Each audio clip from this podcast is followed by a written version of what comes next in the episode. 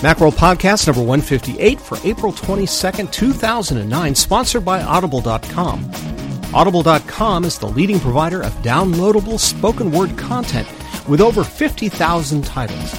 Get a free audiobook for your iPod or MP3 player now at www.audiblepodcast.com slash macworld.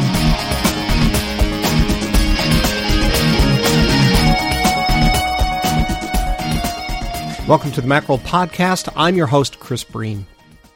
When last we met, Ben Long and I talked inexpensive point and shoot digital cameras and nearly as inexpensive pocket camcorders.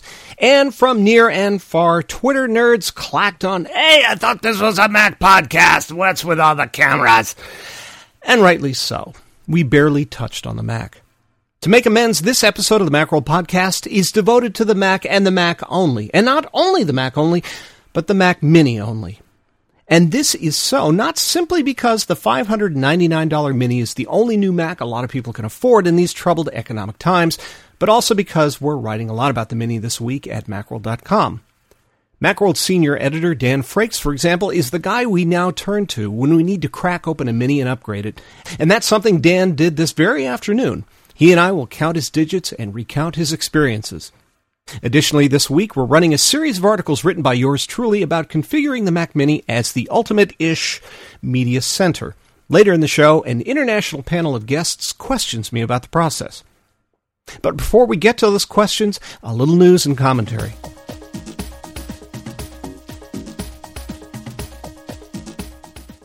On Monday, Microsoft announced that it will end support for Office 2004 on October 13, 2009. This means that Microsoft will release no new patches, security fixes, or updates for that version of Office after next fall. Microsoft has a quote support lifecycle unquote policy where the company supports a product in this way for a little over five years. Just as a side note, Microsoft made an exception in the case of Windows XP. Kept trying to kill it, but Vista turned out to be such a disaster that Microsoft has kept XP on life support. When Windows 7 ships, as it's expected to later this year, and proves to stink less than Vista, we can expect XP to disappear as well. I'll be the tiniest bit sorry to see Office 2004 go. I still keep a version of it around because I occasionally need to use Office documents that contain macros, and as you're probably aware, Office 2008 doesn't support macros. But I also have a certain sentimentality about it. It's the last version of Office that was required for my work. When I turned in copy that would appear in Macworld magazine, a Word document was the format we were expected to use. When Office 2008 came out, there wasn't the usual waiting period to make sure it was ready for prime time, and then the missive from above that now was the day we all switched over. With 2008, it was more of a, oh, you want to use that? Okay, well, just make sure you save your Word as a doc file rather than docx. You sure you don't want to use something like BBEdit instead? And I think that tells us something about Office's place in the world and the way that world is changing. At one time, Word, Excel, and PowerPoint were it. Sure, there were other word processing, spreadsheet, and presentation applications out there, but if you wanted to do quote unquote serious work and share that work with people on PCs, the Office apps were the way to go. In the last several years, those Mac users who are averse to Microsoft products but need their file format for the sake of compatibility have been pushing solutions like OpenOffice and its spin-off NeoOffice. But I sense we're nearing the end of that trail, at least as far as Word goes. Because in my work world, which increasingly is found online, we deal in plain text and codes. And in that world, Word is elephantine and bloated. I honestly can't recall what Word 2008's marquee features were, but I'm pretty sure they do nothing for the kind of work I do now. Instead, I use a text editor, barebones BBEdit. It's fast, uncluttered, and it carries the tools I need to quickly and accurately format my work for the web. When I return to Word for a special project that requires it, I feel like I've moved from listening to my music library on an iPod to jacking a cassette tape into a Sony Walkman. It just seems outdated and clumsy. At one time, Microsoft pulling the plug on Office for the Mac was a very scary proposition. Without Office, the Mac might have been written off as a business incompatible computer. In some businesses, that's still the case. But I suspect the reliance on Office has waned, and as long as Microsoft pursues more features and more bloat in Office, it will continue to wane. So farewell to Office 2004. By the time Office 2008 is put out to pasture in 2013, I wonder how many of us will care.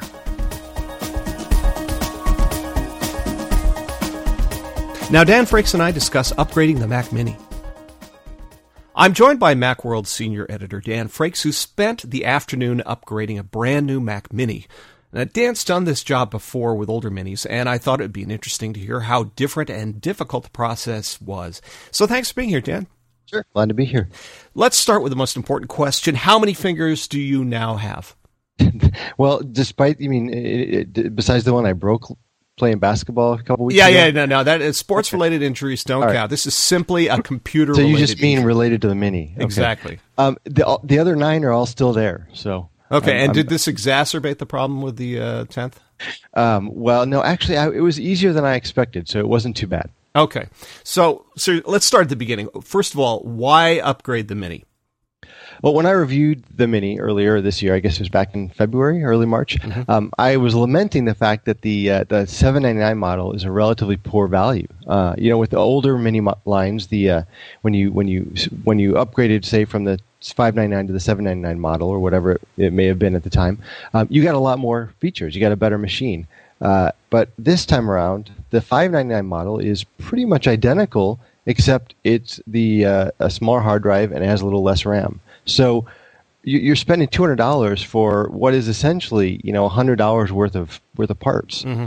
uh, and so if you're so inclined and technically savvy enough to do it, uh, it's a lot cheaper to to to buy the lower end one and upgrade it, or conversely to uh, uh to get better machine for the same price. So you can get a 599 model, spend $200 in, in, in extras, and get a machine that's actually better than the 799 model. So, uh, so that's the justification. Uh, the other route, which we'll probably get into later, is to buy this 599 model, have Apple upgrade the RAM, and then buy an external hard drive. So you don't really have to do any upgrading yourself, and it's still a better value. But, right. but for those people who really just want to uh, have everything self-contained inside the Mini's case itself, uh, if you're able to do the upgrade, it's a it's a much better way to go. Okay, so what tools do you need to do this? It's really you don't need much. You need a, a small Phillips screwdriver, uh, no special you know Torx heads or anything like that. Uh, you need something that's good, just a little thing for prying things off here or there. Um, I use newer technology has a nice little um, uh, a toolkit that's about I think it's like twenty dollars. That has a bunch of screwdrivers, Torx, Phillips, and flathead screwdrivers, and some they call them pry tools, which are little plastic tools for prying things that don't actually scratch or mm-hmm. scrape. Uh, but you can use a flathead screwdriver, and then of course the putty knife, which is the uh, the tool of choice for all Mac Mini upgrades uh, to get to actually get inside the case. Any particular brand of putty knife that you recommend? you know, I, I, think as long as you have one that's thin, that that's the key. Some of the, the the bigger ones are really thick and they won't really and they won't fit in too well. So you need one that's that's fairly thin, so you can actually slide it in the little gap between the the plastic bottom of the mini and the metal and a metal enclosure. You know, I found too, having done this, that it's a good idea also to have a putty knife that you haven't actually used with putty. Yeah, that's you know that does help uh, and it also keeps your your uh, your your mini free of old uh, either wet putty or you know if it's been a while uh, putty dust everywhere. Yeah, you do because I did. I had that caked on putty dust, which is actually really hard to get off. and uh, yeah, I was trying to crank it. and I went, oh, this is probably not such a good idea. So um, yeah, yeah. If you're into Mac Mini upgrades, I recommend just going out and spending the three dollars on a uh, on a putty knife just to use with your mini. Okay. So give us a rundown on what you need to do to get into this thing. Well, the the biggest thing, and it's the one that that gives most people the heebie-jeebies, is the fact that you have to stick a putty knife into a crack around the, the, the mini and just start prying it off, and and and not be afraid to break something because you really, if you do it right, and unless you go in there and start you know hammering away with a with a, a hammer to, to get the putty knife in there, you're not going to break anything. It may feel like it, but you, you essentially just have to, to pry a little bit uh, as you go around, and each time you pry, you'll you'll hear a few pops as the little clips inside um, uh, detach from the uh, the lip that they connect to, and then you just kind of work your way around. And as you do it, the the the, the insides of the mini will pop up from the uh, from the, the enclosure, and uh, it you know, as you're doing it, especially the first time you do it, it's really it's nerve wracking because you think you're breaking stuff and you're like, oh my god, I'm just going to destroy my six hundred or eight hundred dollar computer here. Uh, but it really, you know, I've done this with three or four minis now, and I've never broken anything. Uh, and this last time, I, I, I just kind of dove right in, and I was just you know cranking away without any regard for the safety of the mini and and I didn't even get a scratch on there. I think the biggest risk you really have is just scratching the mini when you're putting the putty knife down in the crack. Mm-hmm. Yeah, because uh, I've done this a couple of times too, and you're right. The first time, it's scary because it makes these nasty sounding noises like. Uh, but then when you actually step back and think about it and understand that Apple will, will do this at the at the store right. when you purchase it, they haven't got any other way to do it. I mean, they maybe have an Apple approved putty knife that they're using, but I'm sure it makes exactly the same noises yeah. when they're in the back room. Yep. Yeah, I mean, this is what, like you said, this is what Apple's doing too. And if they're not breaking these things every time they they open them, and chances are they're going to be a lot more reckless than you are because they're doing, you know, how many of these a day or in a week, and so they're probably just going in there trying to get it over with as fast as possible. So you figure if they're going in there with abandon, popping these things off left and right, you you know, you're going to be okay if you're the least bit careful. Okay, so you've got the cover off the thing now, and what happens then? Well, once you've got the cover off. Um, the the only thing you have to worry about then is there are three antennas on the inside. Uh, I, there's Bluetooth, and then I believe there's two um, two for wireless. Mm-hmm. And I could be wrong on that, but as I recall, that's what they're for. But uh, each of them is connected by a wire, and each of them is on a little post. And before you start doing other things inside there, you want to take those off, and uh, and uh, they just pop right off. And then you want to keep the springs handy so you don't lose them. Uh, but those uh, th- those are the only things you really need to worry about catching on something or pulling. Mm-hmm. Uh, but they come off pretty easily. And uh, you and I were, were talking before we went on that with older minis, there was also there was a fan cable that you had to worry about, and and even the the antenna cables and the antenna pieces themselves, um, they they either weren't supposed to come off or they would accidentally come off, and you'd close the thing back up, and you'd be like, wait a minute, why is my fan at going 80 miles an hour here? Yeah. Uh, with the new ones, it really there are many few, there are far fewer places along the way where you can screw up badly and, and, and close the thing up with things not connected. Um, and there are fewer places where you just feel like it's going to break if you do something wrong. Mm-hmm. Um, I think that it, uh, maybe it's just the you know the luck of the draw that when Apple redesigned these things, they just turned out that way, or, or maybe it's feedback from their repair people who said, you know, we got to make it easier to do this and make it less likely we're going to break something. But they they seem to be much better designed now in terms of being able to take it apart and put it back together without having to worry about breaking stuff. Yeah, the one thing, one issue I ran into when taking mine apart is I managed to unhook one of the antenna cables. And it's not a big deal. It's not soldered on there. There's a little tiny button connector, um, but it's so small that it took me about 10 minutes with a magnifying glass to line the thing up properly and, and mash it down so it clipped in. But, but other than that, yeah, not having that fan cable is nice because both you and I have, have done this and reassembled it and then heard the fan running and thinking, what? What? Oh, oh yeah, go back through the instructions. Oh, that thing. We have to put that back on. Did you have any particular resources that you referred to when doing this, or did you just go in there and say, "Oh, that looks good. I'll get that"? Well, I did. I did actually look at um, whenever I open one of these these things up, even if it's one I've done before. I always want to just take a look at the the steps involved first. And you know, the two resources out there that are really good. One, the one I've traditionally used has been iFixit, and they you, you, they have a, a menu system where you go through and tell which Mac you're upgrading, and then what part of that Mac you're upgrading, whether it's the RAM or the hard drive or or what have you. and then it gives you a, a several page summary of of the of the process, and it shows you pictures. Uh, you know, tells you which screws have to be removed when, and these are great. And I've used this for lots of things over the years.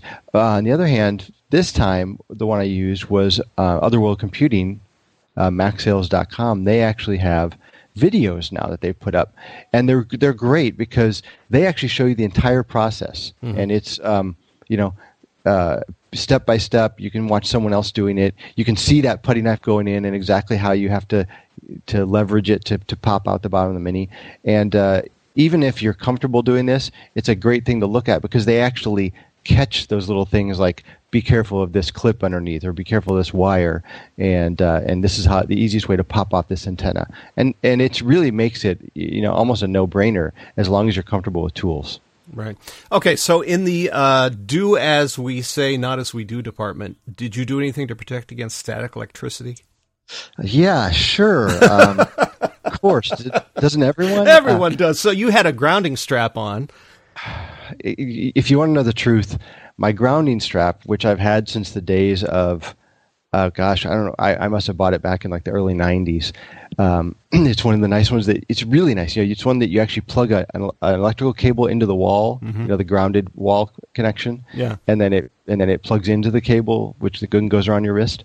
Um, really nice one, and it's um, up on a shelf uh, in storage that I couldn't get to without getting out a ladder, and uh, I was lazy. Yeah. So I did not, um, and you know, and I, I thought about it several times, and each time I said, "Man, that's a long way up to get that ladder and get that down," and I, and, and so I didn't and uh, and but so do do as I say and not as I do. And, well, well, the benefit we have too is that we live in California, and so we don't really live in this sort of static rich yeah. climate. There are certain places in this country and around the world that you definitely do want to use a, a grounding strap. Here, not so much. Touch a piece of metal. Don't shuffle your feet on the shag carpet, and uh, yeah, yeah. I, I did I did touch you know the the back of my my desktop computer where you know they say it's grounded and it's it's you know the power supply uh, but I did not use a grounding, grounding strap, which I should have. And so don't don't listen to Chris and I, dear listeners. You should you should ground yourself. Just be safe. So, were there any particular difficulties in this job? I I did the RAM in mine. I didn't do the hard drive because I wanted to use an external drive. But how is the hard drive getting out? You know, it's actually not uh, difficult at all. Uh, you know, for the RAM, after you've taken off the lid and you've taken off the antennas that we mentioned earlier, there are four screws around the uh, the the each a corner that you take out, and that lifts the whole, basically the whole guts of the machine off of the the the plastic bottom. And once you do that, the RAM is fully you know, visible. It's just mm-hmm. you know pop it out, pop the new one in. The hard drive itself just requires a few more screws. You you flip that piece over and uh, take out the four screws holding the hard drive in place. Uh, there's a, a little temperature sensor, which is probably the trickiest part. Um, that's that's taped with this that little adhesive that Apple mm-hmm. uses on everything. The orange to right to the back of uh, of the hard drive itself. And so you have to take that off, and then when you when you put the new hard drive back in and replace those four screws, mounting screws, you have to just make sure that you tape that temperature sensor back on, so that the the Mac Mini knows whether the, the fans need to be on, et cetera, et cetera. Mm-hmm. Uh, but the hard drive was actually surprisingly easy, much easier than on some of the older minis that I, I took apart. Uh, it was just a matter of another four screws and uh, was was very simple. And what I did beforehand, of course, was I, I had an external drive case. So before I did the upgrade, I used SuperDuper and and uh, basically cloned the existing hard drive onto my new hard drive, mm-hmm. which in this case was a, a 7200 RPM uh, Western Digital Scorpio Black drive, which is a considered a high performance laptop drive. So I did the clone, and that way when I swapped the drives and I put the mini back together, it just booted up exactly how it was before, except now I had a bigger, faster hard drive. So how long did it take you to do this? It really it took me about only about 40 minutes to, to upgrade the RAM and the hard drive.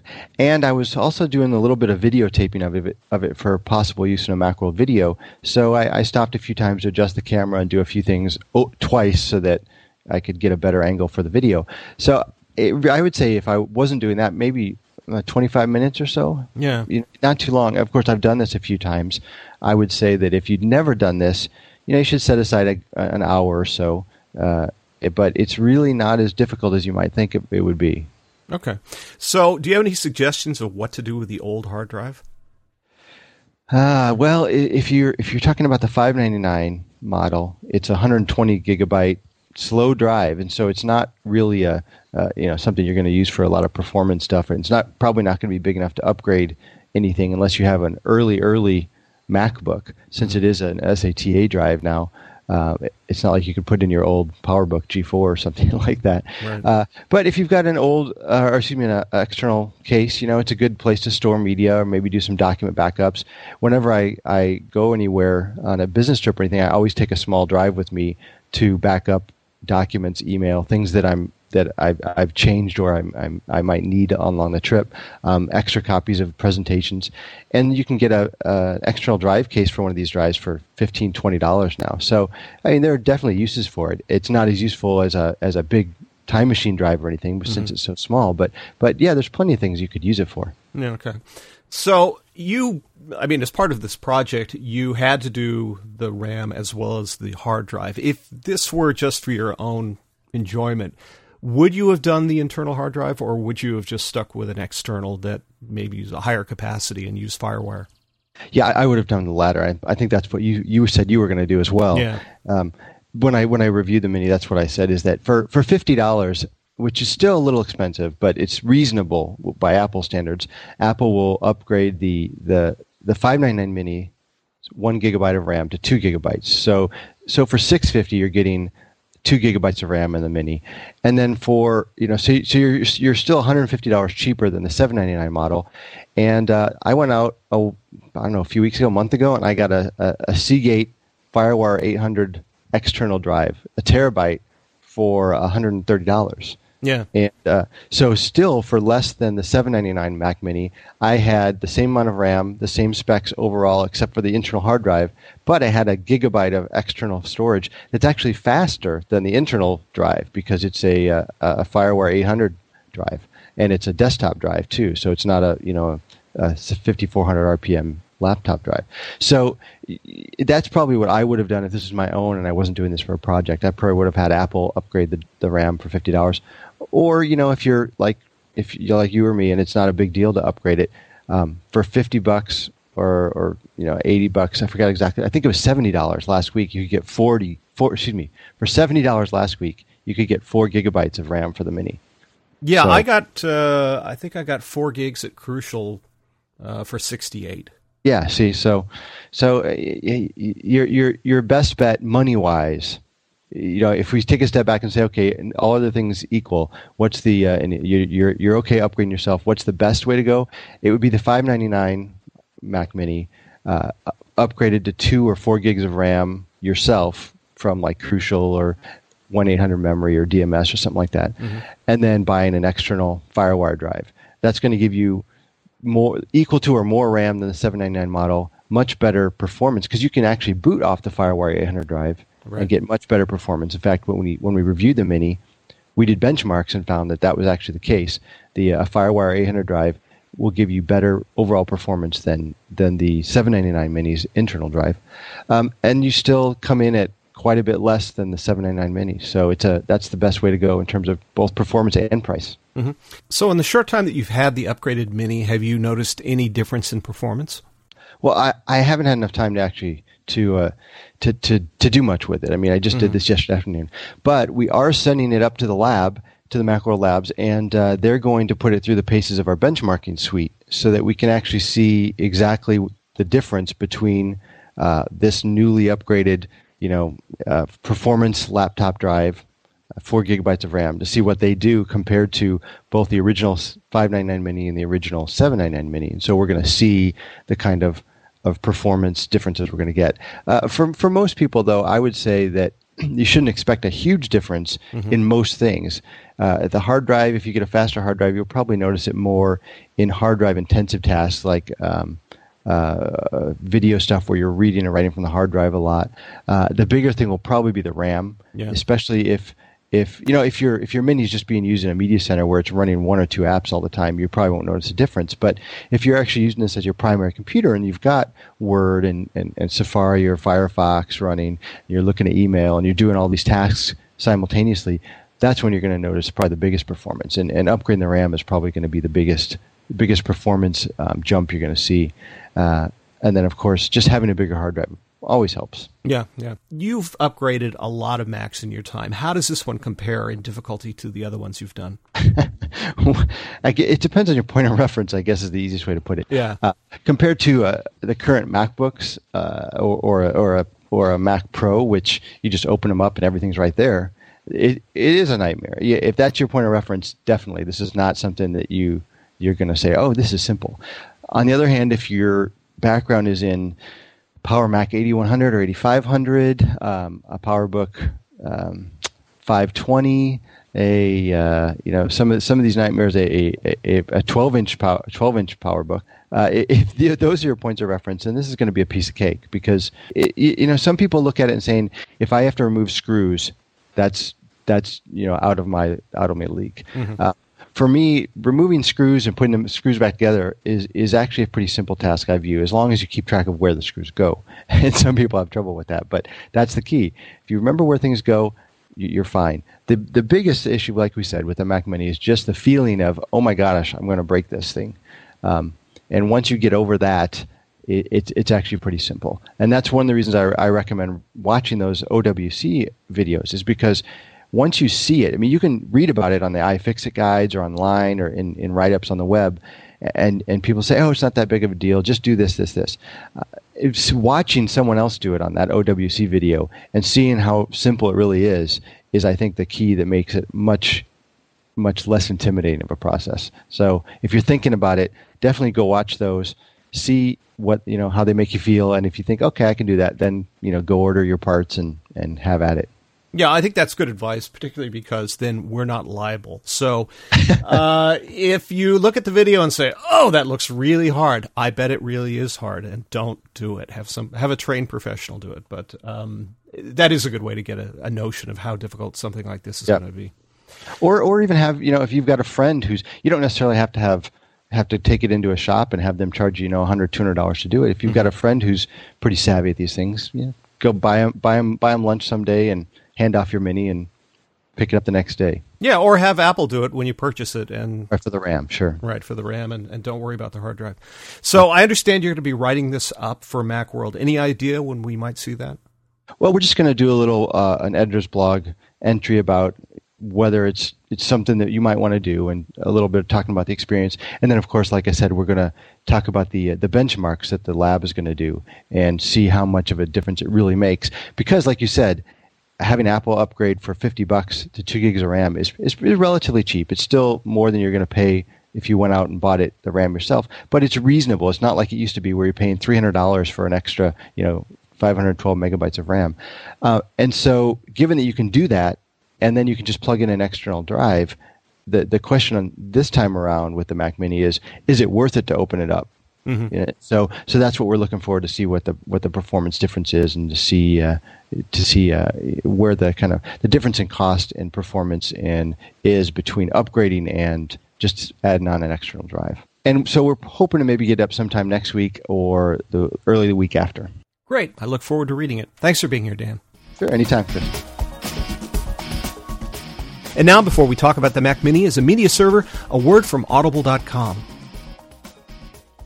Audible.com is the leading provider of downloadable spoken word content with over 50,000 audiobooks, magazines, newspapers, and more. Take them with you on your iPod or MP3 player. Transfer to CD or listen right on your computer. Get a free audiobook through the special offer at www.audiblepodcast.com slash macworld. That's www.audiblepodcast.com slash macworld. And now the Mac Mini is a media server. I'd like to welcome Macworld senior editor, Christopher Breen, who, this week, has been documenting his efforts to turn a Mac Mini into a media center.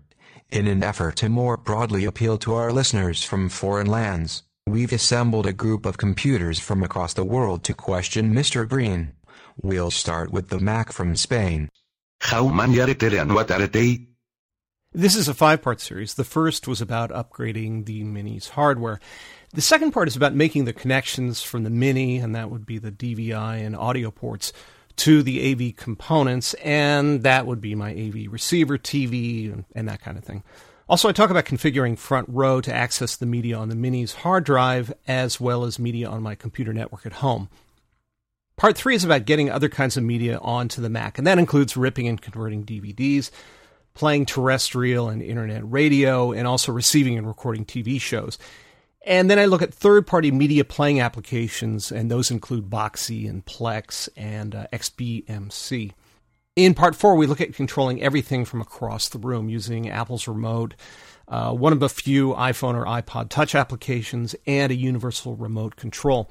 And finally, in part five, I sum up the experience, how easy it really is, what it costs, whether a Mac Media Center really is a replacement or at least a really good enhancement for your multimedia gear. Dieter, Fahrtmodifikations die you make to Mac Mini? Mac Mini is a pretty capable little computer, but it's got a couple of significant problems if you want to use it as a media center. The $599 model, which is the base model that they sell now, has too little RAM, and the 120 gigabyte 5400 RPM drive has too little capacity, and it's on the slow side. So the first thing I did was I upgraded the RAM to 4 gigabytes, and upgrading the RAM is important for a couple of reasons. First, they give you just a single gig of RAM, which just isn't enough for modern computers. Apple definitely cheaped out on this one. And secondly, the Mini's graphic chipset shares the computer's RAM. So if you only have a gig in there, the graphics card takes 128 megabytes of that memory. If you put in 2 gigabytes of RAM, the graphics card then takes 256 megabytes, which makes it more capable. So what I wound up doing is I just purchased four gigs, which is the maximum for that computer, and I got that for around sixty-eight dollars from Crucial. Now, once I had the thing open, I could have upgraded the hard drive too, but the little drives that fit in a Mini don't offer the kind of capacity I wanted. So I opted for a one terabyte FireWire 800 drive, and I got that at Fry's for around $135 on sale. Natasha.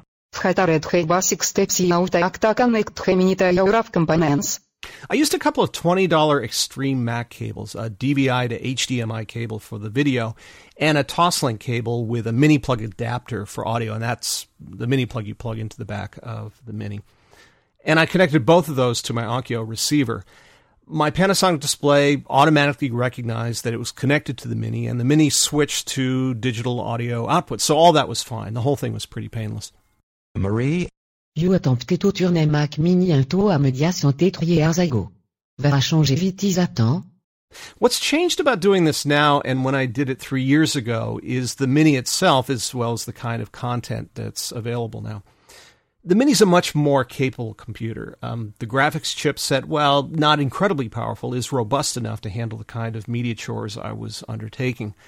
And the processor's faster, so ripping a DVD, while certainly slower than it is on a faster Mac, isn't quite as deadly slow as it once was. If you use something like Handbrake on my Mac Pro, that takes about an hour to rip a DVD. On the Mac Mini, it's about three to four hours. So, that said, if you're going to use the Mini for ripping DVDs, more than just occasionally, I'd invest in Elgato's Turbo 264 HD dongle. This is an accelerator dongle, and it plugs into a USB port. It won't speed up Handbrake because Handbrake doesn't use QuickTime, which is what the Turbo dongle is accelerating.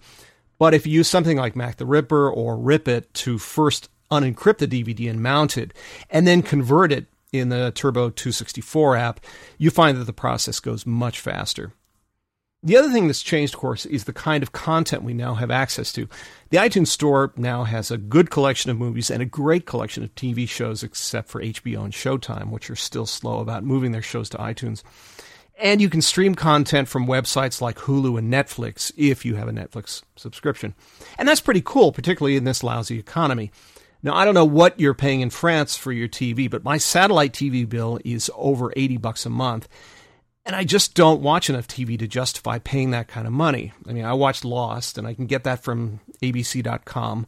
And Hulu and Comedy Central sites have a lot of that programming. And YouTube is now streaming older TV shows if I want to catch up on something really old. And although Netflix streaming content isn't very extensive, uh, you can find something to watch most of the time. Now, where some people are going to have problems is with sports. If you're into baseball, you can catch games on MLB.com but that's not a great solution if you want to watch local games because there are blackout issues. I'm more geek than jock, so honestly, I don't care that much about sports. I'm happy to listen to the Giants on the radio. But if you're the kind of person who's planted in front of the TV watching game after game on the weekend, a Mac Mini isn't going to be the perfect solution for you for a sole media device. Oh, software. I started by configuring Front Row to watch and listen to stuff on the Mini and the other Macs in my house. Now, you can use Safari to browse websites and get streaming content there, but one of the goals in doing this was to avoid the Mac's interface as much as possible, as it can be confusing for kids. For that reason, I also configured a few Media Center applications, including Boxee, Plex, and XBMC. These are all applications that put slick front ends on streaming and local content, and they're all free in terms of getting glitches fixed, I found that Boxee has the edge. Uh, but Plex and XBMC are really good as well, and it's worth your while to get all of them and then, you know, check every so often to see what new features have been added. For ripping DVDs, I tried a variety of things. Handbrake certainly takes the longest, but in some ways it's the easiest if you have the time. All you have to do is plunk the DVD and start the rip, and you just go away for a few hours. Fairmount, which is a open source application for mounting DVDs on the desktop so they're unencrypted, in combination with the Turbo 264 HD app or Roxio's Toast is faster, but it's a two-step process. So you have to wait for the DVD to mount enough for the Turbo app or Toast to see it, and that can be about 20 minutes on the Mac Mini. And then you have to tell Turbo or Toast to rip it. So, like I say, Handbrake, while slower, is easier because you just have to do one thing and then you can leave. For remote control, I used a Logitech Harmony remote for dealing with the AV components and a couple of iPhone applications to control the Mini. The first application I used is called Air Mouse Pro, which slaps a virtual keyboard and trackpad on the iPhone or iPod Touch. Like a lot of these things, you have to install a server application on the Mini for it to work, but it really does work remarkably well. You can control just about anything on the Mini.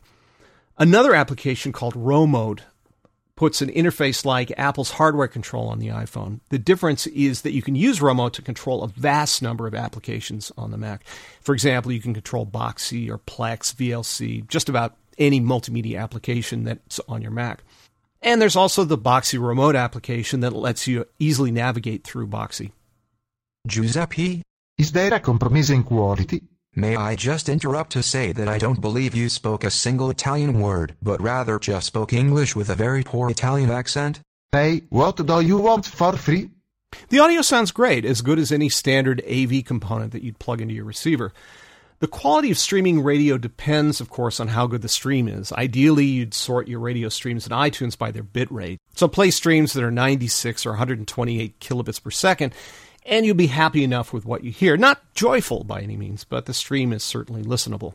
DVDs look fine, so you can toss out your DVD player unless you have one that upsamples really well or one that doesn't care about region coding.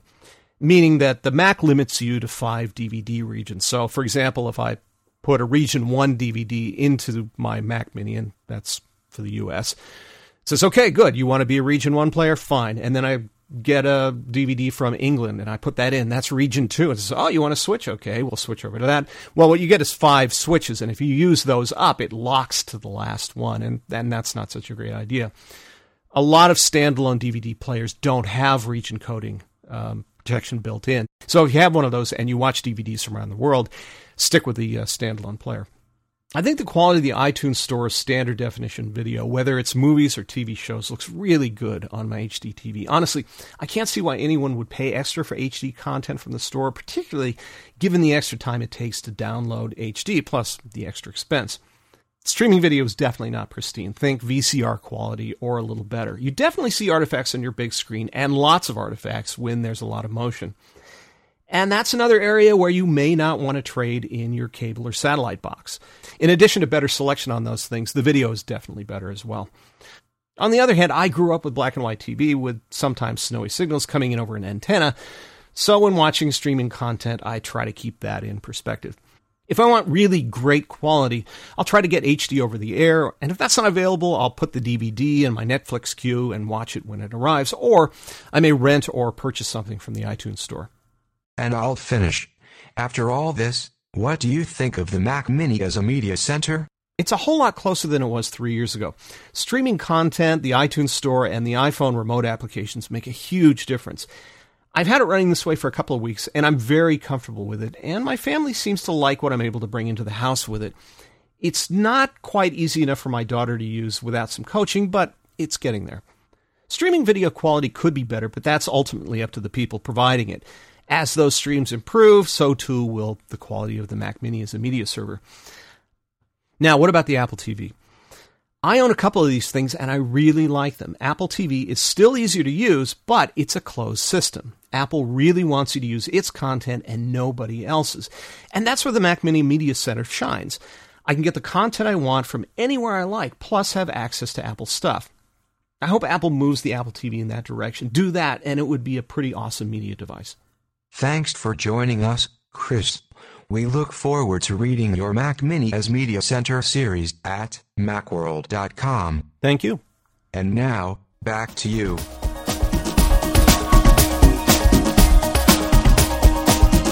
And that wraps up this edition of the Macworld Podcast, sponsored by Audible.com.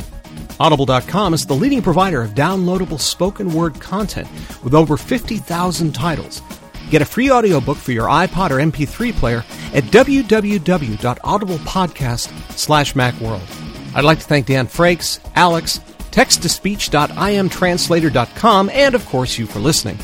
If you have any comments or questions, feel free to drop us a line at podcast at macworld.com, or you can leave us a voicemail at 415-520-9761. This is Chris Breen reminding you that you can find more Apple, Mac, iPod, iPhone, Apple TV, and technology news, views, and information at macworld.com. Thanks very much for joining me. See you around.